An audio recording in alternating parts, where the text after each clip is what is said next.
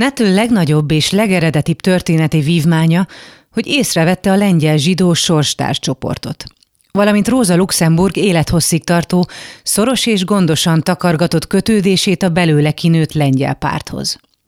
Ez valóban fölötte jelentékeny és teljességgel figyelmen kívül hagyott forrása, nem a forradalmaknak, hanem a 20. századi forradalmi lelkületnek. Ez a millió, amely már a 20-as években elvesztette minden közéleti jelentőségét, mára teljesen eltűnt. A magvát olyan középosztálybeli családokból származó asszimilált zsidók alkották, akiknek német volt a kulturális hátterük, orosz a politikai alakulatuk, a morális mércéjük pedig mind a nyilvános, mind a magánéletüket illetően egyes egyedül a sajátjuk.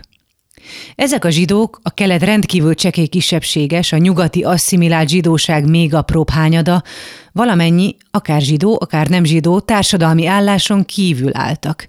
Ennél fogva nem rendelkeztek semmiféle bevet előítélettel, igazán fenséges elszigeteltségükben saját becsületkódexet fejlesztettek ki maguknak, ami akkor számos nem zsidót is magával ragadott. Netül helytállóan hangsúlyozza Róza Luxemburg családjával ápolt kiváló kapcsolatát.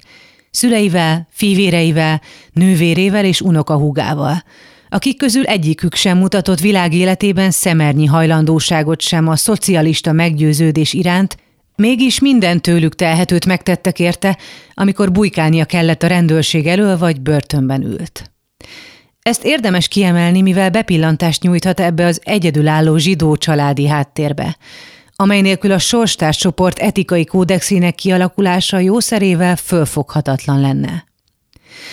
Mindazok között, akik egymást és jóformán senki mást egyenrangúnak tartották, az egyenlőséget egy bennük megbúvó közös tudást teremtette meg.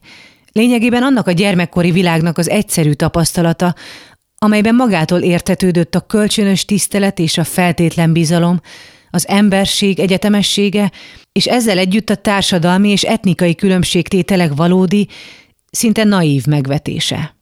Azt, ami a sorstárscsoport tagjaiban közös volt, egyedül erkölcsi ízlésnek nevezhetjük, ami merőben eltérő attól, amit erkölcsi elvek alatt értünk.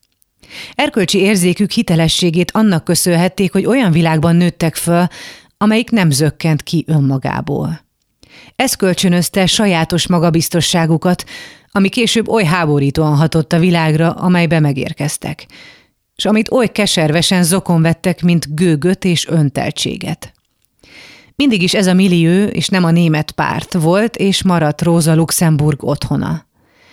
Az otthon egy bizonyos pontig elmozdítható volt, és mivel túlnyomó rész zsidókból állt, nem kapcsolódott egyetlen szülőföldhöz sem. Természetesen igen sokat mondó, hogy az SDKPIL, Lengyel Királyság és Litvánia Szociáldemokráciája, egy túlnyomó rész zsidó csoportpártja a hivatalos lengyel szocialista pártból, a PPS-ből szakadt ki, miután az utóbbi kiállt Lengyelország függetlensége mellett. Ahogyan az is, hogy a csoport tagjai a szakadás után egy gyakran doktriner nemzetköziség szenvedélyes védelmezőivé váltak. Ennél is szembeötlőbb, hogy a nemzeti kérdés az egyetlen ügy, amelyben Rosa Luxemburgnak fölróhatjuk az öncsalást és a valósággal való szembenézés hajlandóságának hiányát. Tagadhatatlan, hogy ennek volt valami köze a zsidóságához. Noha persze szánalmasan abszurd volna a nacionalizmus ellenességében valamiféle jellegzetesen zsidó tulajdonságot fölfedezni. Nettle miközben semmit nem rejt véka alá, elég óvatosnak bizonyul ahhoz, hogy elkerülje a zsidó kérdést, és a témában folytatott viták rendesen alacsony színvonalát elnézve ezt nem is lehet nem helyeselni. Érthető viszonygása azonban sajnos eltakarta a szeme elől a tárgyban döntő néhány fontos tényt, ami annál is inkább sajnálatos, hogy ezek a tények egyszerű, elemi természetük ellenére Rosa Luxemburg különben olyannyira érzékeny és éber figyelmét is elkerülték. Az elsőre ezek közül tudtommal eddig egyedül Nietzsche mutatott rá. Nevezetesen, hogy a zsidók Európában betöltött szerepe és helyzete arra jelölte ki őket, hogy ők váljanak a par excellence jó európaiakká. A párizsi és londoni, berlini és bécsi, varsói és moszkvai zsidó középosztály valójában nem volt sem kozmopolita, sem internacionalista, ugyanakkor a közülük kikerült értelmiségiek ezekben a fogalmakban határozták meg magukat. Európaiak voltak, és ez valami olyasmi volt, amivel egyetlen másik csoportot sem lehetett volna azonosítani. És ez nem meggyőződés kérdése volt, hanem objektív tény. Más megfogalmazásban, míg az asszimilált zsidók öncsalása általában abban a tévhitben állt, hogy pont ugyanolyan németnek tartották magukat, mint a németek, pont ugyanolyan franciának, mint a franciák, az értelmiségi zsidók azzal vezették félre magukat, hogy úgy tekintettek magukra, mint akiknek nincsen hazájuk, holott a hazájuk tulajdonképpen Európa volt. A másik pedig az a tény, hogy legalábbis a kelet-európai értelmiség több nyelvű volt. Maga Róza Luxemburg folyékonyan beszélt lengyelül, oroszul, németül és franciául, és elég jól tudott angolul és olaszul is. Sosem értették meg igazán a nyelvi korlátok jelentőségét, és azt sem, hogy a jelszó, a munkásosztály hazája a szocialista mozgalom miért cseng olyan veszedelmesen rosszul éppen a munkásosztály fülében. Csak ugyan több, mint kevéssé zavaró, hogy maga Róza Luxemburg átható valóságérzékével és a közhelyek szigorú elkerülése iránti igyekezetével együtt földölhetően nem is hallotta, mi az alapvető gonda jelmondattal. A szülőföld elvégre mindenek előtt föld, egy szervezet pedig nem lehet ország, még átvitt értelemben sem. Bizony kíméletlen igazság rejlik a mondat későbbi megváltoztatásában. A munkásosztály hazája Szovjet-Oroszország. Oroszország legalább föld volt, ami pontot is tette nemzedék utópikus nemzetköziségének végére. Netl Rosa Luxemburg személyiségének másik összetevőjét is hangsúlyozza, de láthatóan nem érti a horderejét, hogy olyan öntudatosan nő volt.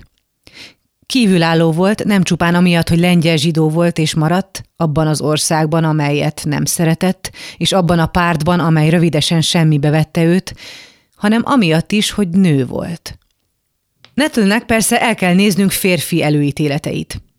Nem is számítanának sokat, ha nem gátolnák meg abban, hogy teljesen meg sikerüljön értenie, milyen szerepet játszott az életében a férje, Leo Jogihez. Egyrészt a gyakorlati céljait illetően, másrészt az első és valószínűleg egyetlen szeretőjeként. Halálosan komoly összeveszésük, amelyet Jogihez egy másik nővel folytatott futókalandja váltott ki, Róza engesztelhetetlen reakciója pedig a végletekig fokozott. Jellemző volt a korszak millióére, amiként az utóhatásai is. Jogihez féltékenysége és az, hogy Róza évekig nem volt hajlandó megbocsátani neki. Ez a nemzedék még szilárdan hit benne, hogy a szerelem egy életben csak egyszer csap le az emberre. Az pedig, hogy fittyet hánynak a házassági okiratokra, nem tévesztendő összeholmi szabad szerelembe vetett hittel. A Nettle által előtárt dokumentumok tanúsítják, hogy voltak barátai és tisztelői. Amit ő élvezett, ebből azonban alig ha következik, hogy valaha is lett volna másik férfi az életében. Egyenesen ostobaságnak tűnik a számomra hitelt adni azoknak a pártbéli plegykáknak, miszerint házasságra készült volna Hensen Diefenbachal, akit Zínek szólított, és sohasem remélte tőle, hogy egyenrangúnak fogadja előtt. Nettle Leo Jogihez és Rosa Luxemburg történetét a szocializmus nagyszerű és tragikus szerelmi történetei közé sorolja. És nem is szükséges vitába szállni ezzel a megállapítással, ha megértjük, hogy a kapcsolatuk végső tragédiáját nem a vak és önpusztító féltékenység, hanem a háború és a börtönévek, a kudarcra ítélt német forradalom és a véres végkifejlet okozta. Sosem fogjuk megtudni, Rosa Luxemburg politikai elképzelései milyen arányban származtak Jógiheztől. Egy házasságban nem mindig könnyű külön választani a másik gondolatait. Azt azonban, hogy ott vallott kudarcot, ahol Lenin sikert aratott, Jogihez legalább annyira köszönhette a körülményeinek. Zsidó volt és lengyel, mint csekélyebb képességeinek. Minden esetre Rosa Luxemburg lett volna az utolsó, aki ezt a szemére hányja. A sorstárscsoport tagjai nem ezekben a kategóriákban ítélték meg egymást. Jogihez maga is egyetérthetett az ugyancsak orosz zsidó, jól lehet nála fiatalabb, Eugén Levinével. Szabadságolt halottak vagyunk. Ez a beállítódása különítette el a többiektől. Hiszen sem Lenin, sem Trotsky, de még maga Rosa Luxemburg sem valószínű, hogy efféle vonulatok mentén gondolkodott volna. Luxemburg halála után Jogi Hess megtagadta, hogy biztonsági okokból elhagyja Berlint.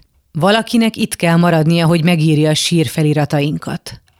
Két hónappal Liebknecht és Luxemburg meggyilkolása után tartóztatták le, és a rendőrségen tarkon lőtték. A gyilkos kiléte ismert volt, de soha nem történt kísérlet a megbüntetésére.